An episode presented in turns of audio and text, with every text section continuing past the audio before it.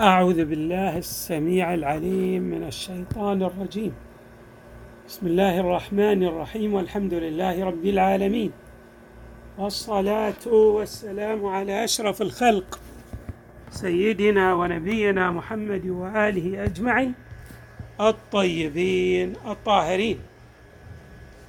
قال الله تعالى في القرآن الكريم الله لا إله إلا هو الحي القيوم لا تأخذه سنة ولا نوم له ما في السماوات وما في الأرض من ذا الذي يشفع عنده إلا بإذنه يعلم ما بين أيديهم وما خلفهم ولا يحيطون بشيء من علمه إلا بما شاء وسع كرسيه السماوات والأرض ولا يؤوده حفظهما وهو العلي العظيم.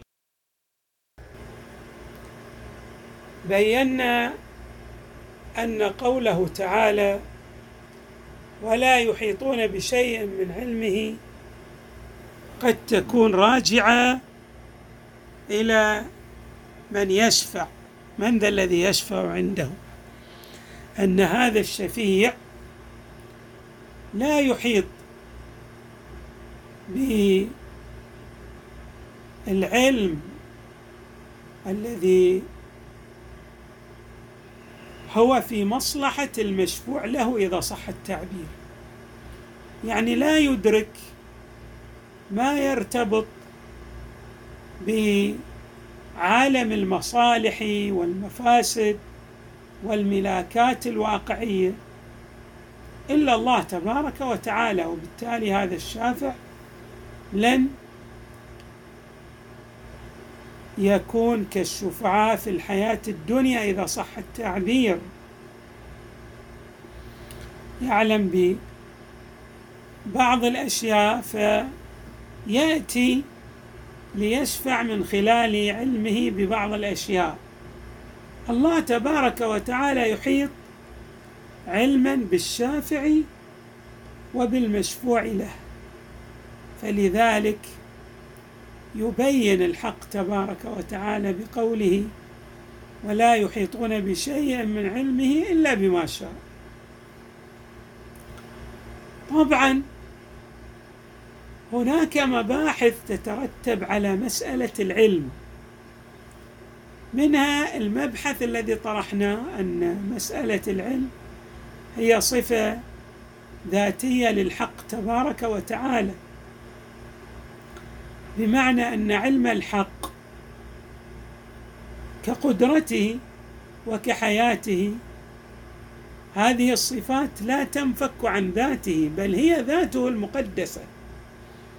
والتعبير عن الذات بالعلم أو بالقدرة هو تعبير الله كما ورد في الروايات كله نور كله علم كله حياة.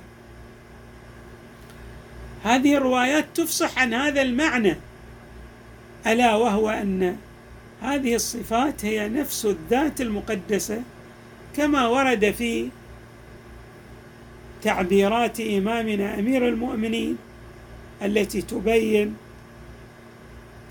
أن الصفات هي عين الذات لله تبارك وتعالى.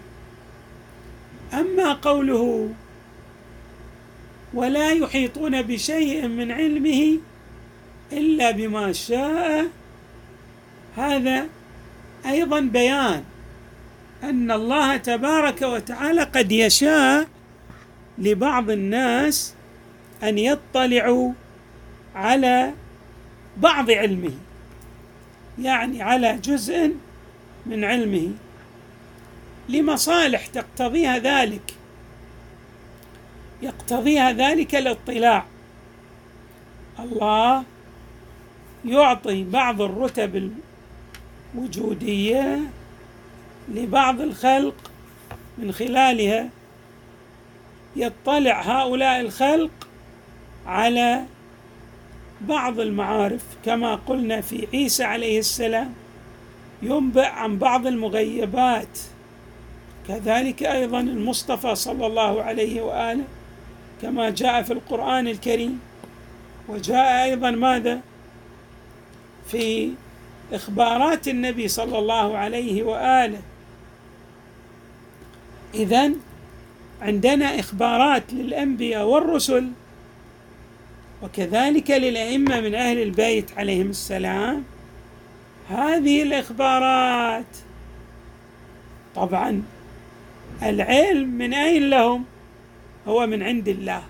يعني أن الله تبارك وتعالى أنبأهم بهذه المعارف والعلوم. هذا العلم لا يرجع إلى ذواتهم. وهنا عندما نقول إن العلم لا يرجع إلى ذواتهم أيضا نحتاج أن نبين امرا. جد هام هذا الأمر. ما هو؟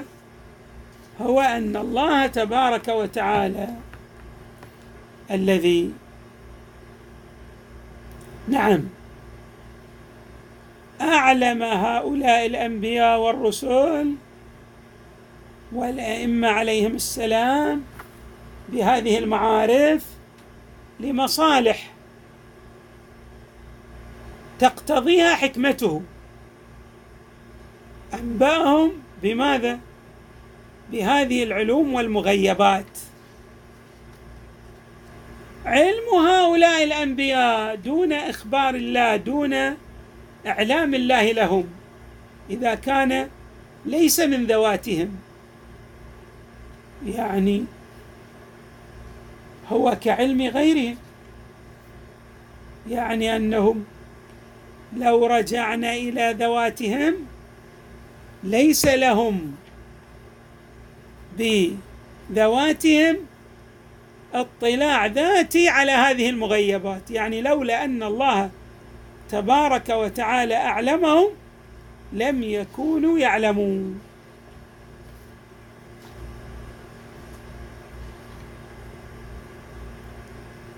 والخلاصة أن علم كل عالم ليس من عند ذاته وإنما هو من عند الله تبارك وتعالى. وقد ورد في آيات متعددة في القرآن الكريم تبيان على أن الله تبارك وتعالى أعلم هؤلاء ولكن هذا العلم يرجع إليه تبارك وتعالى. بمعنى أنه لولا أنه أعطاهم هذا العلم لكانوا كغيرهم من البشر لم يطلعوا على شيء من ذواتهم. بمعنى أن هذا العلم لا يرجع إلى ذواتهم بل هم كغيرهم. ولعل هذا أيضا يشير إليه قوله تعالى قل إنما أنا بشر مثلكم. يوحى إلي أنما إلهكم إله واحد. شوفوا يوحى إلي. هذا تبيان. تبيان على أنه الفارق بين النبي صلى الله عليه وآله وبين غيره في علمه بالمغيبات هو الاتصال النبي بالله بالوحي.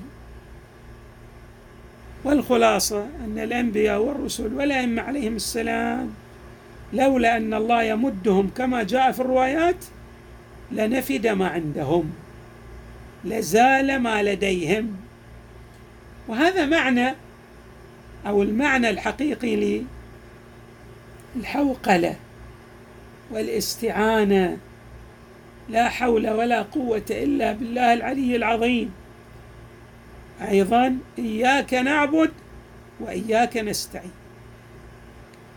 في سورة الجن أيضا هذا المعنى في أواخر سورة الجن جاء قوله تعالى عالم الغيب فلا يظهر على غيبه أحدا إلا من ارتضى من رسول. فإنه يسلك من بين يديه ومن خلفه رصدا ليعلم أن قد ابلغوا رسالات ربهم وأحاط بما لديهم وأحصى كل شيء وأحصى كل شيء عددا اذا انظروا أو تأملوا في قوله تعالى إلا من ارتضى يعني أنه يطلع يطلع على الغيب بعض من ارتضى من عباده. يسلك من بين يديه ومن خلفه. رصد أيضا يحافظ على هذا العلم. وأيضا ليعلم أن قد ابلغوا رسالات ربهم وأحاط بما لديهم. الله محيط بكل هذه العلوم والمعارف التي يعطيها لخلقه. علوم العباد كلها ترجع إلى علم الله تبارك وتعالى ولولا ان الله يعلم عباده لما كان لعباده أن يعلموا. وهؤلاء العباد من الجن والإنس والملائكة من الأنبياء والرسل ومن بقية الخلق الكل في ذلك سواء الجميع يرجع يعني جميع العلوم إنما هي من عند الله تبارك وتعالى. هذا مطلب جدها. في مبحث العلم أيضا هناك مطلب خاض فيه العلماء ولكن سنشير إليه بشيء من الاقتضاب والاختزال والاختصار أيضا. خلاصة هذا المطلب. بعضهم كان لديه توهمات. مثلا إن الله تعالى يطلع على العلم ولكنه لا يعلم بجزئيات الأشياء لأن هذه تتبدل وعلمه لا يتبدل أو تتغير وعلمه لا يتغير. كل هذا الكلام لا قيمة له لأن مسألة العلم كما قلنا كل هذه المسألة ترجع إلى الذات المقدسة. والخلق لا يدركون ولا يحيطون بالذات. كي كي يعلموا بكيفية علم الذات بما عداها الفيصل في هذا يعني الحق الذي لا امتراء فيه أن نؤمن بما جاء به القرآن الكريم والروايات. في القرآن الكريم آيات تصرح بعلمه تعالى بالكليات والجزئيات كقوله تعالى. نعم. وعنده آه نعم آيات منها قوله تعالى أجيب أولا الحديث قبل الآية. هناك حديث جميل يقول إن علم الله تبارك وتعالى بالأشياء قبل كونها كعلمه بها بعد كونها. يعني شريد أن يقول هذا الحديث؟ يقول إن علم الله تبارك وتعالى لا يتبدل بتبدل الأشياء. نعم.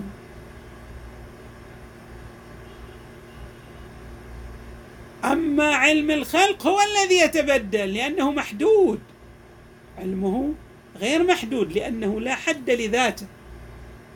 أما الآية تقول عنده مفاتح الغيب لا يعلمها لا يعلمها إلا هو. ويعلم ما في البر والبحر وما تسقط من ورقة إلا يعلمها. شوف سقوط الورق إلا يعلمها. ويعلم ما في البر والبحر وما تسقط من ورقة إلا يعلمها ولا حبة في ظلمات الأرض ولا رطب ولا يابس إلا في كتاب مبين. الجميع يعني أن علمه بما أنه يرجع إلى ذاته فبالتالي الله يحيط بكل شيء علما من الكليات والجزئيات وهنا يصح أن نطلق بلا كيف. لماذا نقول بلا كيف؟ لأننا لا ندرك العلم الذي يرجع إلى ذاته. لكوننا لا نحيط بذاته علما تبارك وتعالى هذا خلاصة ما يمكن أن يقال في هذا المطلب الذي هو أيضا من ركائز الإيمان. في الحقيقة الذي يؤمن بالله يؤمن أيضا بصفاته وأن هذه الذات آه، نعم لها صفات الكمال ومنزهة عن صفات الجلال. يعني تجل عن الاتصاف بالنقائص. هذا خلاصة ما يمكن أن يقال في علم الله بقوله تعالى نعم يعلم ما بين أيديهم وما خلفهم. وأيضا في قوله تعالى ولا يحيطون بشيء من علمه إلا بما شاء. يعني إن أحاطهم فذلك يرجع إلى إلى مشيته. لأنه هو المحيط بكل شيء وغير محاط بما عدا شوف هو المحيط وغير محاط يعني هو القاهر غير المقهور. والحمد لله رب العالمين وصلى الله وسلم وزاد وبارك على سيدنا ونبينا محمد وآله أجمعين الطيبين الطاهرين.